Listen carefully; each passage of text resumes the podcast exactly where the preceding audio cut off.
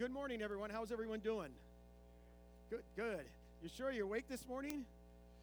If you have your Bibles, if you can turn to Matthew chapter 6, I'd greatly appreciate that. Take out your message outline. I'd appreciate that too.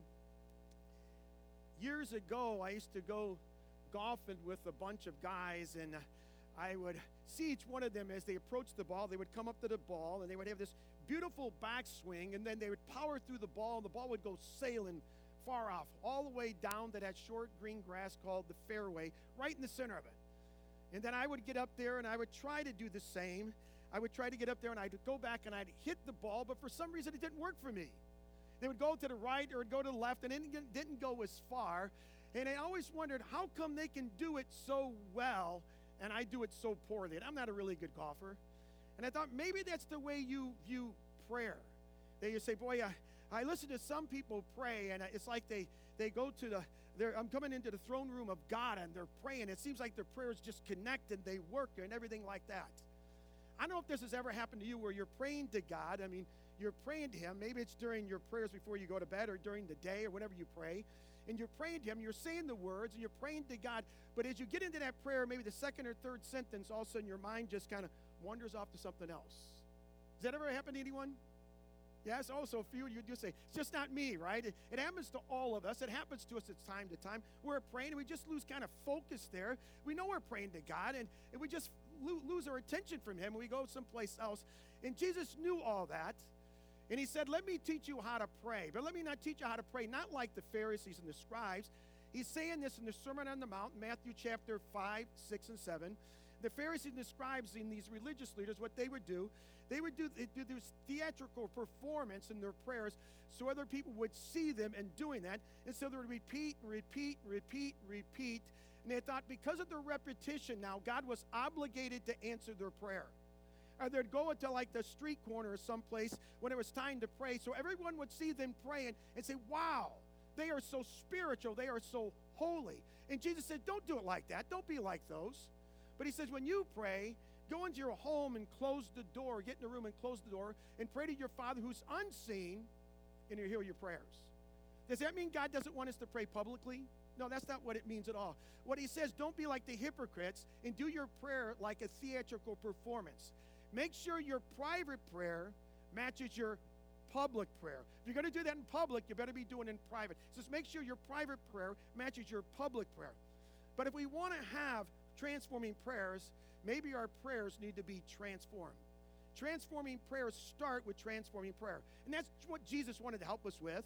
Right in the middle of the Sermon on the Mount, Matthew chapter 6, Jesus is going to share with us, if you have your outlines, three ways to have your prayers transformed so we can have transforming prayers. And the first change or focus is move away from me centered to Christ centered or from me centered to God centered in our prayers. Verse 9 and 10. He says this This then is how you should pray Our Father in heaven, hallowed be your name.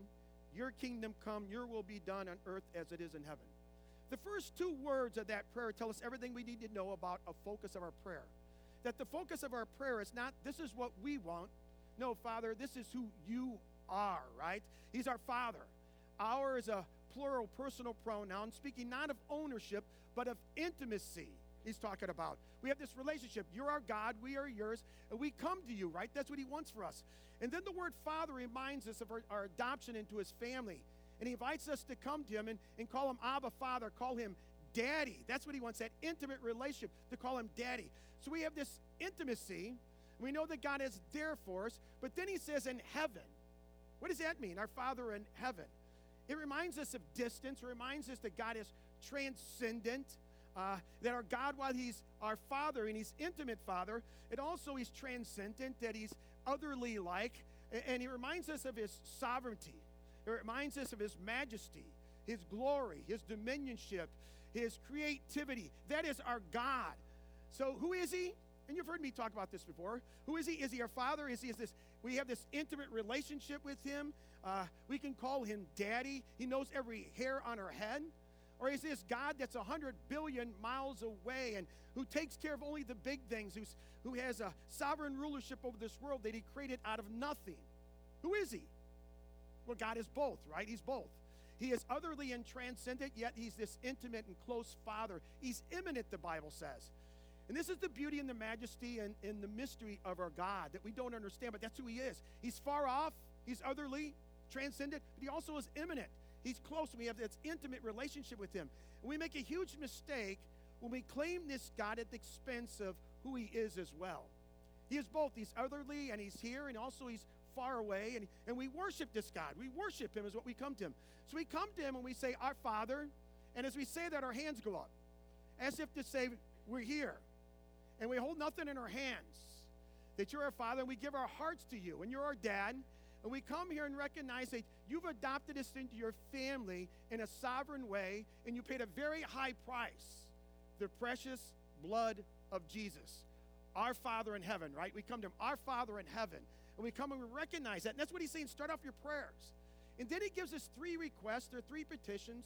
All of them are related here. He starts off, Hallowed be your name. It means to be set apart, it means to be holy. The name was the individual, it described them. The names of God describe who He is. That's why we just can't have one name of God. Because one, known, not one, name can contain the majesty and the mystery and the glory and, and, and the broadness of who God is. His name describes who He is. May His name be above all other names. Matter of fact, he even has one of the commandments that say, Don't misuse the name of the Lord our God. And so we glorify his name, and his name is holy in our world and in our lives. That's what he's saying. It's holy wherever we go. The name of God. It's holy be your name. Holy, set apart from us, right? He's in another category. Hallowed be your name. And then in verse 10, he says, Your kingdom come, your will be done on earth as it is in heaven. This kind of goes hand in hand. Your kingdom come. Many times I've had people over the years ask me, Why are my prayers not answered? And some people ask me, why does God allow evil in the world? This is probably one of the most asked questions that sometimes I've asked. And, and the answer is a long answer for that, but let me try to answer it really quickly, uh, very simplify it for us this morning. When Adam and Eve fell in the garden, they sinned, right?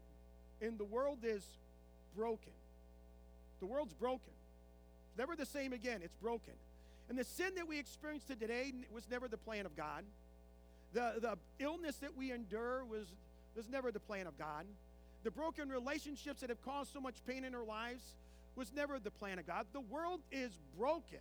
We need to understand this world is broken. It is broken. And we look around and we expect it to be different, and we all want it to change. We all want it to be this perfect world. That's what we want. We want it. So we don't understand when imperfection comes into our lives.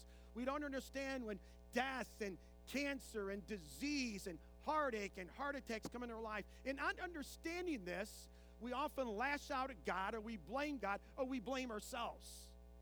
And what we need to understand, the world is broken. Can I say it again? This world is broken. And there's no political party, there's no election that's going to fix this broken world that's going to change any of it.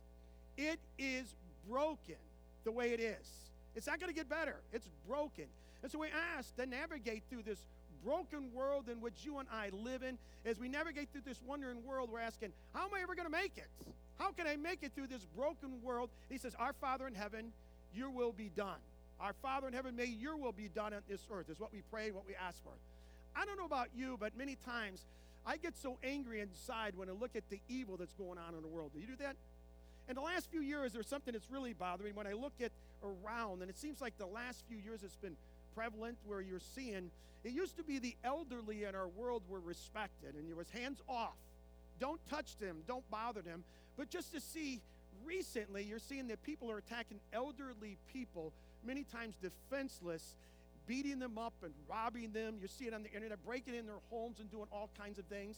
And then when I think about abortion, all the abortion is talking about, and this baby doesn't mean anything. And to me, it's it's very easy to see that life begins at conception. And then you talk about late term abortions, and people act like this baby isn't important, it doesn't have any life. And I look at that, and it makes me so angry inside. How about you? Those things make you angry, and you look at this and I say, God, may your kingdom come in our world. Yet evil increases. And I pray, God, may your kingdom come in our world. Yet evil increases. And I pray again, God, may your kingdom come in our world, and yet evil increases. And we look around, and I'm sure you pray the same thing. And let's never forget that though the sin and the wrong in our, in our world seems often so strong, God is still ruling. God is still on the throne. He's still on the throne today. And He has not changed one bit at all. And the day will come where all this junk and all this pain and all this disease and all this cancer will go away. It will come one day. It's going to happen. And I've had people ask me, why is it that when I pray, that my prayers, and I ask God to answer me, to heal me, why doesn't He not answer my prayers? And I've come to the conclusion in my life that God always heals, right? He always heals. He always does. And not always the way we want Him to heal, but sometimes God heals immediately. And the Bible talks about that in Psalm 126 when He said it's like God answers our prayers like in the stream in Negev in the desert where they only get about four inches of rain. But usually that four inches of rain comes like all at one time. And it comes so fast that they have flash floods that happen, right? Right then. Just comes all of a sudden. And God's blessing comes so rapidly sometimes in our own lives. And that's what we pray for, isn't it? God, heal that person of cancer, of that disease, or whatever they have. We pray that, and sometimes God does that. And the psalmist talks about when that happens. We step back and we say, God, I can't believe this is a wonderful thing that God has done before our eyes. And we're amazed. And God does that sometimes, right? He heals immediate. Just like that, God heals, and He does it. Amen for that, right? And sometimes God heals gradually. He uses modern medicine and, and chemotherapy and that kind of thing, and, and uh, kind of does a bypass on the heart, heart bypasses and stents and organ transplants, and gradually heals the person through medicine, surgery, and other things. And then sometimes God heals ultimately. That we pray and we pray and we pray and we pray, and then we have a funeral. That's ultimate healing that God has healed them. So God always, always heals. If God always healed the way that we wanted them to heal every time that we prayed instantaneous prayer, if God always healed like that, then we reduce God to an ATM machine, right? Or we reduce him to some cosmic vending machine that I push the button what I want God to do. And then we have to ask, who's God, him or me? If God always answered my prayer every time I ask. Or if God always answered the prayer just like I want him to do, then my strength would never grow my faith would never grow. And I'd never grow stronger in my faith if God gave me everything I wanted every time that I prayed. We would never grow because God would answer right away. But He doesn't operate that way, does He? He doesn't work that way because God has a plan. And His plan is not moved by you and I. He's got a plan He's doing in our life. And you and I have to conform to His plan. So you and I are traveling in this world of pain and brokenness and hurt and sorrow. And yet, this prayer has been prayed a million times. People have prayed it. Our Father in heaven, hallowed be your name. Your kingdom come, your will be done on earth as it is in heaven, right? We pray that, we pray that. When are those prayers going to be answered? God, when are you going to answer that prayer that we've been praying and asking? The kingdom of God is one sense here, but not yet. The kingdom of God is in our heart because Jesus reigns in our hearts, right? But when is the day going to come? And God is going to answer all those millions of prayers now my kingdom comes. When is he going to answer that? You know, in the tribulation time, uh, uh, during the martyred saints were praying that in Revelation chapter 7 and verse 14, they were saying, God, how long is it going to be before your kingdom comes? How long is it going to be? And the answer came back and it says, just a little bit longer. Just a little bit longer. And then in Revelation chapter 19, verse 15, it happens. And breaking through the clouds is Jesus, coming on riding on a white horse, and following him is a myriad of heavenly hosts, the angels. And the saints are riding with him, coming back. And Jesus is coming back. And the words will proceed out of his mouth. And the Bible says he will strike down the nations, and his kingdom will come. And the lion will lie down with the lamb. And mercy and truth and righteousness and peace will come together in an amazing way. And the world will be transformed. And all those things that bring tears of pain to our hearts today will be gone, all of them. There will be no more death. There will be no more sorrow. There will be no more pain. There will be no more cancer. There will be no more heart attacks. There will be no more arthritis. There will be no more diabetes. There will be no more high blood pressure. There will be no more dementia or Alzheimer. There will be no more abortion. It's all gone. It's finished. It's over. He's saying his kingdom will come. That's when all that's going to happen. So you and I are looking for God to give us the perfect world here. God said it's not going to happen till then. So you and I are asked to go through this broken world and all the things that's going around us, right? And Jesus, what he's trying to do is transform our prayers so that our prayers might be transforming. And the way to do that, he's saying, even though the world is broken, and you're getting all lost with all the things happening around us and our focus are all over here, he says, take yourself, your focus off yourselves and all those things around you and put your focus on him. That's what he's telling us to do. Transform your prayers by getting off all these things. All this is going to happen. You're saying, I want the perfect world. where There's not going to be any death or those things. Jesus said, It's going to come when my kingdom comes. When I set up my kingdom, it will happen. But right now, you live in this world, and we're asked to go through this world and trust God in every area of our life. But continue to pray, and our prayers become transformed because our eyes are not on the brokenness of the world, but our eyes upon Jesus. Amen. That's what He's asking. Take it off yourself and off the world and put it upon Jesus. The second way to have your prayers transformed, he says we need to move from consumerism to contentment. From consumerism to contentment with this very simple little petition. He goes, Give us today our daily bread. God, you give, we receive, right? God gives, we receive. That's what he's saying. I thought about this, and I, and I thought, I don't think there's ever been a time in our lives, my wife, Sheila, and I, ever had to pray because we had no food. God, give us today our daily bread. I mean, we've had tough times, don't get me wrong, but it seems like God has always given us food. And some of you have had to pray that. God, give us today our daily bread because you didn't have food. But I don't, I don't think of bread just as food that he's talking about here. Give us today, I believe what he's saying here is our daily need. What we need for today. That could be food. That could also be physical. That could be your mortgage payment needs to get paid, your rent needs to get paid, uh, utility bills need to get paid. The doctor bills need to get paid. The Lord, give us today for our needs for today. Give us what we need for today, is what he's saying. Right today, that's what he's asking. In Proverbs 30, there's a couple proverbs that are kind of linked together there, where they, the writer says this He says, Don't make us wealthy, God, because in our wealth we may be tempted to forget you. And that would be a horrible thing, but sometimes that happens in our wealth because we're wealthy. Uh, it can blind us to our need to God, right? We start depending upon our wealth and all that we have, and it blinds us to our need. But right in the next proverb, it says, But don't give us poverty, because in our poverty we may be tempted to steal, and that would be horrible on, on all levels, right? We'd be wrong on all levels. So give us food for today. Literally, the wording is, Give us food convenient for today, or give us what we need today, is what we're asking. And I thought about that. I thought, wow, that, that's a great prayer. But wouldn't it be better to pray, God, give me what I need for the rest of my life? Isn't that a good prayer? Give me what I need for the rest of my life. It seems like that's what we like to pray. But just maybe that Jesus wanted to move us from the sphere of consumerism this place of contentment, trust, and dependence on Him each and every day. Just like the Israelites are in the Old Testament, they're wandering through the desert. They needed food and they needed water. And they prayed, God, give us food. And God provided them manna every day. But that manna didn't last for the next day. It would deteriorate and rot and was inedible. But God provided for that day. So they prayed, God, give us what we need for today so that we would simply trust Him. Trust Him when we move from consumerism to contentment. And the question is, are you willing to trust God every day for your need? It doesn't mean we don't plan for the future. It doesn't mean we don't plan for retirement. We'd be fools not to. We got to plan for those things. But we don't worry about those things. We trust God, and God says, What I promised to give you is for today.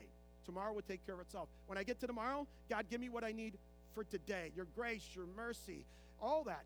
And tomorrow, for today. We keep doing it. That's how God wants us to live. It gives us this dependence and trusting Him. And I need you in my life. And that's what God wants from us because we do need Him. When God gives us too much, sometimes we think, I don't need God. And God, I'll come back to you next time I need you. And it could be a long time before we come back. And God says, no, I want you to trust me every day, every day, because you need me. The third way you can have your prayers transformed is to move from radical independence repentant reconciliation. In verse 12, he gives the first petition. He says here, Forgive us our debts as we also have forgiven our debtors. That verse there, I, I don't think is talking about monetary debt because verses 14 and 15 kind of provide the commentary in verse 12. Let's read verses 14 and 15. It says this For if you forgive men when they sin against you, your heavenly Father will also forgive you. But if you do not forgive men their sins, your Father will not forgive your sins. What does that mean? It means forgiveness is a really, really big deal, right? And we want forgiveness, we have to forgive. But yet, the forgiveness of God is not conditional upon our forgiveness. Let me say that again. The forgiveness of God is not conditional upon our forgiveness, right? Our forgiveness is the result of His forgiveness of us. We need to understand that. Let me tell you what it's not saying, so I want you to make sure you make this clear so you understand this. He is not saying if you don't forgive, then God's not going to forgive you. He's not saying that. Why do I know that? Because my forgiveness is not based upon me. My forgiveness is based on what Jesus did on the cross for me, right? That he died on the cross for my sins. And my forgiveness is not based on a work that I do, it's based on the work that Jesus did, right? And Jesus died and he paid for all my sins, past, present, and future. All my sins have been forgiven by Jesus. So it's not talking about that because my sins are not based upon me being forgiven, they're based upon Jesus. So, what is he talking about here? What he's saying, you have been forgiven much by God. You had this huge, huge, huge debt of sin that God paid for. He talks about that in the parables. That we had this huge debt that was paid for at the cross, that's paid for us. And we understand that. That we think that others have sinned against us, but God, because all of us have this mountain. I mean, this mountain of debt of sin that Jesus paid for us upon the cross. And as a result of that forgiveness of all that we've been forgiven, we forgive. And if we don't forgive on an ongoing basis, we need to look at back at the reality of our own confession of faith that our forgiveness is a sign of the reality of, of the truth that we have been forgiven much. We need to look at our own. If I'm not forgiving others what they've done to me, I need to check out the only reality of my faith to say, have I really accepted Jesus' forgiveness? Because if I have, I should be forgiving. But let me say this sometimes people have been hurt so deeply and so badly that forgiveness isn't a moment, but it's a process. It's a process. It takes time to forgive. And I understand that. But an unforgiveness to be prolonged is not a good sign of the reality of one's faith. Let me say this if you are a follower of Jesus, you are commanded to forgive. It may take a process to do that. And I want to share this. You forgiving someone doesn't mean you forget. Doesn't mean what they did was all right. Doesn't mean that that relationship you had with them is going to be restored. Doesn't mean you have to trust them again. But we have to forgive. Why? Because Jesus has forgiven us all of our debt, all of our sin, all of it. And our sin, what we've done against Jesus, is greater than anything that anybody's done against us. We may not think it is, but it is. The mountain of sin that we have in front of Jesus, who is perfect and holy and just in all his ways, is huge. And he says, Because I've forgiven you, I've given you the ability and the grace the capability to forgive others. And when you and I choose not to forgive, what happens in our lives is sooner or later anger, and that anger turns into bitterness toward that person, and it just eats away at us from the inside out. That that's all we think about. If we put ourselves in a prison, in this prison because we're always thinking what that person did to us. They did this to us. They did this to me. They did this to me. And God says, let it go. So, in that forgiveness, when we come, where Jesus said, I'll give you the grace to forgive others, we forgive them and say, God, I'm not going to put my trust in that person, but I'm going to put my trust in you. And if they've done something to me that is that needs something to be done about, vengeance is God, not ours. We are called to forgive. To forgive. We are commanded. Because long as we have hearts that are holding uh, with unforgiveness in them, and that anger and bitterness kind of comes to us, our hearts are not tender toward God, and He can't use us. So we have to be, do what He calls us to do, is to forgive others of what they've done. Doesn't mean it's going to go on like it did before. Doesn't mean I have to trust Him. Doesn't mean any of that. God would like to see reconciliation, but many times that's not going to happen. But we have to forgive them. We have to trust them with Jesus. Not trust the person that I'm forgiving, but trust them with Jesus, right? Trust Jesus in the process. And God will give you the grace and the mercy. He'll give you the capability and the ability to forgive. But you got to forgive. Don't hold on to it. We can forgive. We have to forgive. Jesus saying, Forgive us our debts, forgive us our sins. He's asking that. When we pray, oftentimes in my prayer, I don't know about you, but sometimes I catch myself and I'm right away ready, God, forgive me of this, this, and this, and this. And I have to stop and say, wait a minute, wait a minute. God, let me tell you what you mean to me. That's what we need to start. God, what you mean to me? That you're my God. And you created me. You sustained me. You called me by name. You loved me. You died on the cross for my sins. And I worship you. I love you. And God, by your forgiving grace, forgive me of this and this and this and this. Most of the sins we know, we confess them, we're supposed to. And confession isn't we're telling God something He doesn't know. God already knows what we did, right? He already knows it. We're just agreeing with God. Yes, God, that was a sin. You're right. He brings them to us and we, we confess it. The psalmist in Psalm 51 says about the secret sins of our hearts. Sometimes we have those blind spots in our hearts that in our lives that other people see, but we don't see ourselves. And so we have to come and it's a good time to pray and say, God, show me things in my heart that maybe I'm not seeing, but you show me if I have anything between us and God, because we don't want to have anything between us and God. If there's anything in my life between me and you, God, show it to me so I can confess it, so I can make it right. And when you pray that, it's a good idea not to just move on real quick, but gives God some time to show you, and He will. Maybe some things you're not, you don't want to see, but God will show you. And it's a time just to confess and say, God, I agree, that's wrong. That's sin. Help me to overcome that. Help me to confess it and then move on, and help me not to do it again by the power of your Holy Spirit. That's what we're supposed to do, right? So Jesus is saying in this last request, he goes to the next request in verse 13, and lead us not into temptation, but deliver us from the evil one. Would God ever lead us into temptation? No. So, what is meant by this? He's saying, Forgive us our, our debts. Okay, we've messed up. We, we've sinned. We're, we're trying to navigate through this broken world, but we all have a sinful nature. Even though I've been saved by the grace of God, I still have this sinful nature, and I have the propensity to sin. We all do. That's where our nature is drawn toward that. The flesh is drawn toward sin, not to do God's will, to do our own thing, right? That's what we want. It's it's difficult sometimes to do God's will, so we're drawn to that. And so looking ahead, he's saying in verse 13, and lead us not into temptation, but deliver us from the evil one. In other words, Jesus is saying in, in his prayer, he's saying this our dependence, Lord, I, I, I need you. I need you in my life because I'm not strong enough to face the, face the issues of this world. Lord, I'm not strong enough to face the temptations that are going to come my way. I need you, Lord. I need you. In those weak moments of my life, I need the Word of God to sustain me, be a lamp to my feet and a light to my path. I need the Holy Spirit to give me strength when I have none of my own, to give me strength to resist those temptations that are going to come my way. They're going to come. Guaranteed, they're going to come. God, give me the strength by the Holy Spirit to resist them to don't give in to those temptations, to turn my back on them. Give me the strength. So he's closing his prayer. It's really important for us to see. He's closing his prayer like, Lord, forgive me what happened yesterday, but Father, I need you for tomorrow. I need you. I need you for what happened yesterday. I can't change it. And I confess it. I, I messed up. I sinned. But Lord, I need you tomorrow to help me tomorrow, to guide me, to lead me, to direct me into righteousness, resisting temptation. I need you. I need you, is what he's saying. So this prayer could transform our life, or perhaps God could give us transforming prayers as we pray this.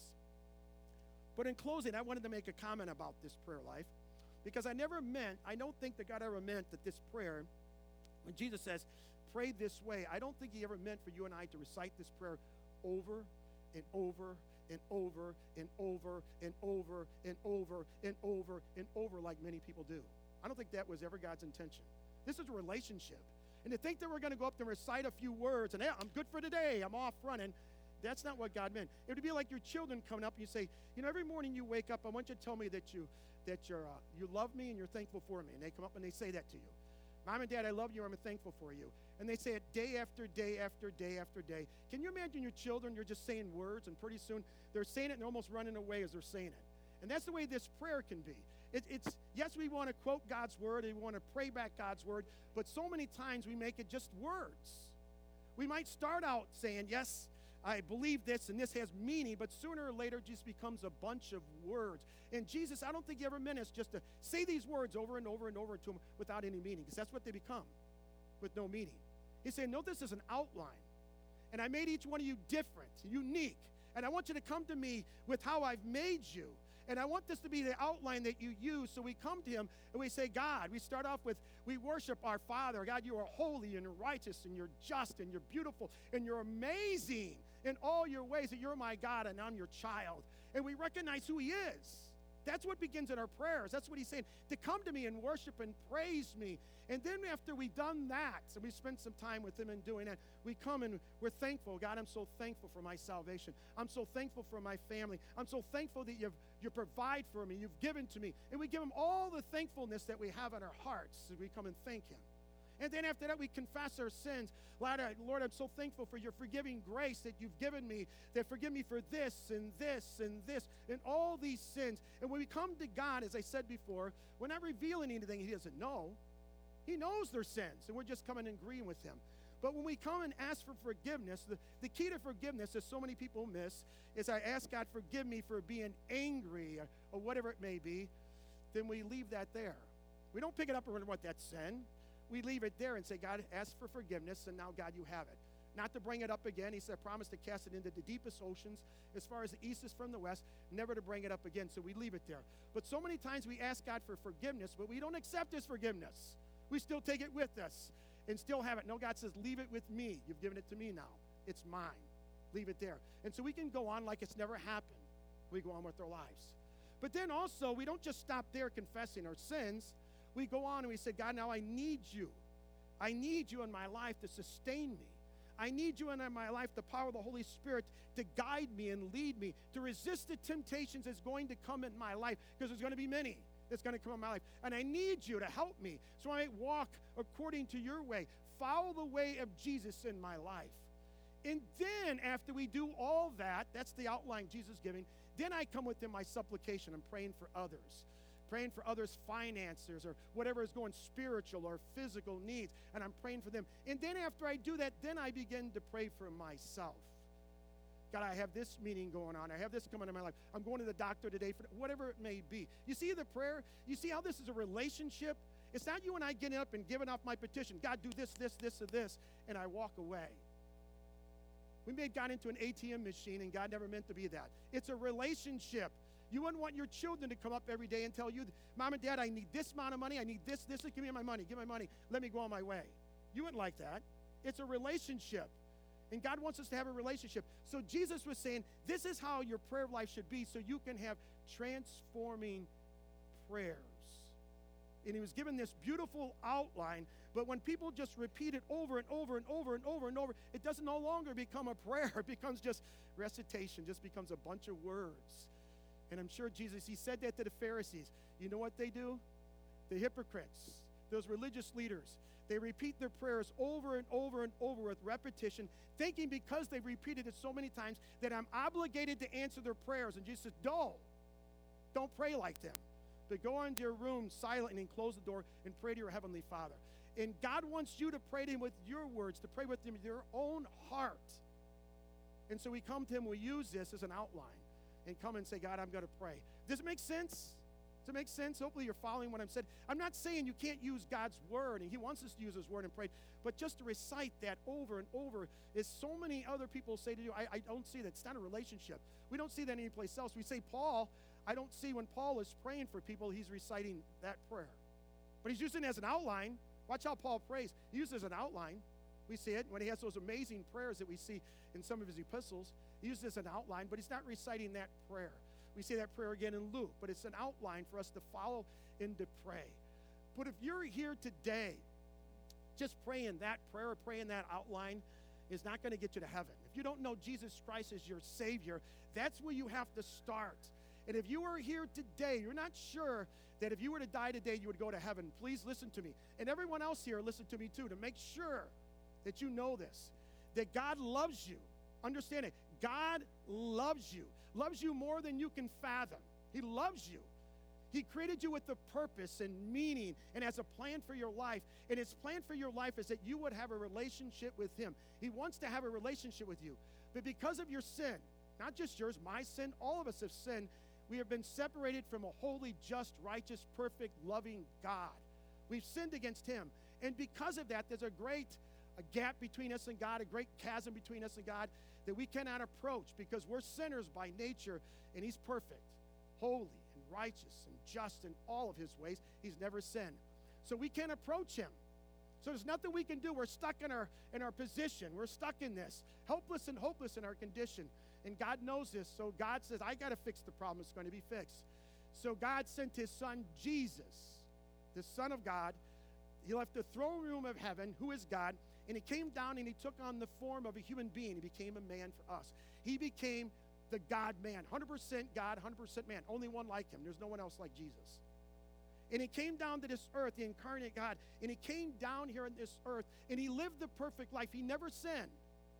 And then when he went to the cross, up on that cross, the reason he went to the cross, we're going to be celebrating that just a few weeks, Easter, a Good Friday and Easter. He went to that cross because on that cross, God took all of your sins, all those things that separate you from a holy, just, righteous, perfect God, and he placed them upon Jesus. And Jesus died on that cross to pay for your sins.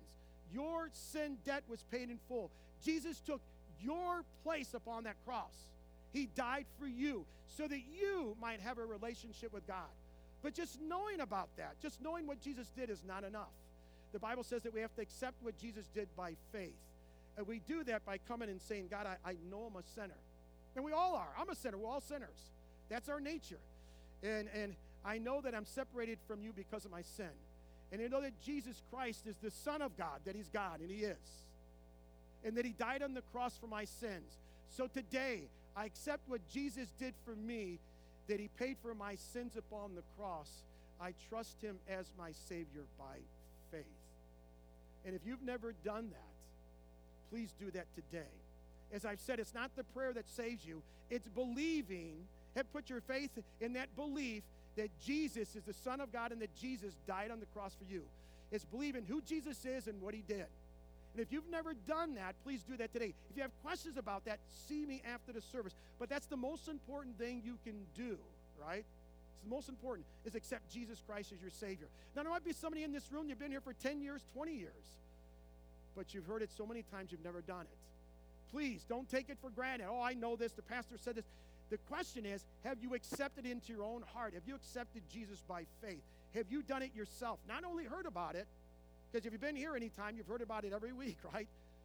But you've received it yourself individually. I've accepted. Not my husband or my wife or my children or my parents. Have you done it yourself? Because your parents can't save you, your children can't save you, your spouse can't save you. Only Jesus saves. Amen? Only Jesus saves. If you've not accepted Him, do that today. If you have questions, please see me after the service because that's so important. For all of us, let's transform our prayer life by have transforming prayers. They take in this outline that Jesus has given us and let's use it in our lives. Not just using Jesus as an ATM machine, but having this relationship. That's what he's saying. Because listen, what God wants from you is your heart. He wants your heart. He, he's more interested in you than anything you will ever do for him. So he's after your heart. And that's what he wants. So let's give him our hearts because once he has our hearts, he has everything else, right? And that's what he knows. He wants your heart. And that's what this, this Sermon on the Mount's all about. Jesus is sharing his heart to capture your heart because that's what he wants. Let's pray. Lord, he come and we praise you because there is no one like you. There is no one like you. There's no name is the name of Jesus. There's no name under heaven which we are saved through Jesus. Lord, we're so thankful for Jesus and this Sermon on the Mount, all that he teaches us, Lord, all that he gives us these truths, that he clarifies, Lord, and helps us to understand it a little bit more clearly, that he gives us this outline for prayer that we would follow in our lives to, to understand. This is how you want us to pray. This is what gives us transforming prayers that increase our prayer life. So it transforms our lives and transforms others, Lord. Help us to pray this way. Help us, Lord, where we yield our hearts and minds and, and that tendency, Lord, to just to be to treat you like an ATM machine, Lord. Sometimes we just constantly ask and ask and ask, and we never come and just adore you and to worship you and share with how much you mean to us and how great and wonderful and amazing you are. For God, you are a wonderful God. Amazing in all of your ways. You're omnipotent. You're our creator. You are our God, and we are your children. We come on bend in need to you because there is no one like you. There's no one loves us as much as you do. For you sent your son who died on the cross for our sins, and we come. And certainly we're so thankful for all that we have. We're thankful for our salvation. We're thankful for the life that you give us. We're thankful for the Holy Spirit that lives inside of us. We're so thankful for the Word of God, which leads us in righteousness and truth, and we're guided by it through the power of the Holy Spirit. Lord, we come and we confess our sins that we may have in our life this morning, whether it may be anger, whether it may be, Lord, uh, hatred we have, whether it may be, Lord, our motivations aren't right.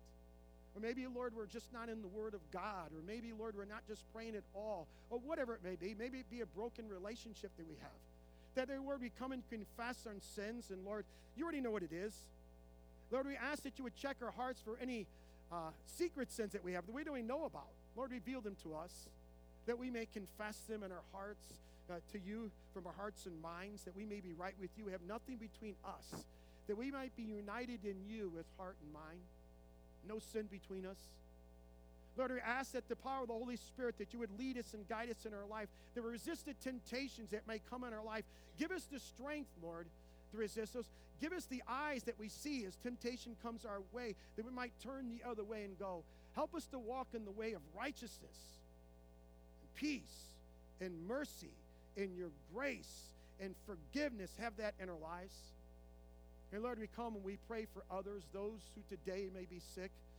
As Marla's in the hospital, we pray for your, your uh, blessings would be upon her and guide her and lead her and help her, Lord. We just pray for her and lift her up. You know what's going on in her life. Any of us that has unspoken requests, Lord, we pray, Lord, that you would just meet our needs, help us, give us wisdom and discernment that we need to be guided by your Spirit because you have a will and you have a way you want us to respond. Lord, if it's physical, you know what it is. We pray for your healing. Lord, we know you always heal. We trust you with that. But Lord, we pray that for others. Lord, we pray for ourselves, so Lord, we be, we be guided by your Spirit. Whatever may come our way today, help us to live the life you've called us to live. Whatever we have in our lives, Lord, we pray as individuals and lift that up to you. Lord, we come to you in prayer because you're our God and we're your children and you love us and you tell us to come. And then you tell us that we come, that you've asked, you've not asking my name, ask in my name and you will receive. So we come, Lord, and now and ask it in the name of Jesus that we ask all these things, knowing that you love us. That's not in our authority, Lord, that you hear us. Not in our authority you move. It's in the authority of your Son because he told us to ask in his name. And so we come on bending knees in humility. We ask all these things. Whatever our prayers are this morning, we ask them of you. And Lord, that you might move under the authority and the power of Jesus Christ and his perfection, his life that we ask this, that we are childs because of him. We come in the name of Jesus. We ask all these things in that wonderful name of Jesus. Amen.